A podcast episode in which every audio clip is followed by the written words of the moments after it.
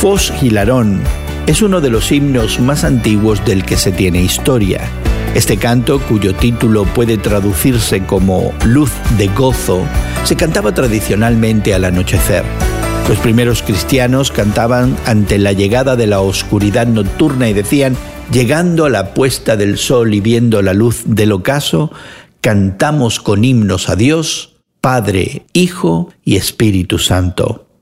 Hoy en la Palabra, primera de Juan 2, 7 al 11, dice que como creyentes necesitamos caminar en la luz y no en la oscuridad, una de las formas de describir los dos dominios espirituales.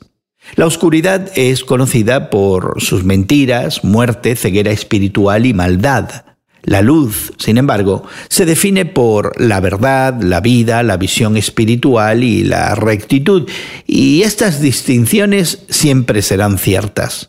Por ejemplo, la verdad nunca va acompañada de la muerte, sino siempre de la vida.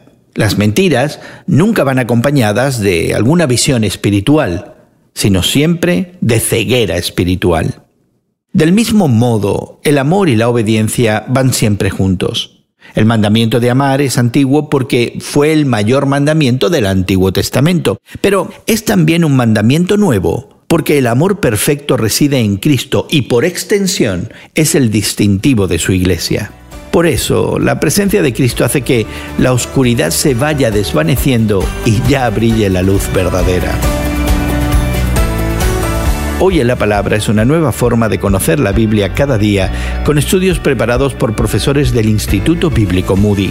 Encuentra Hoy en la Palabra en tu plataforma de podcast favorita. Más información en hoyenlapalabra.com.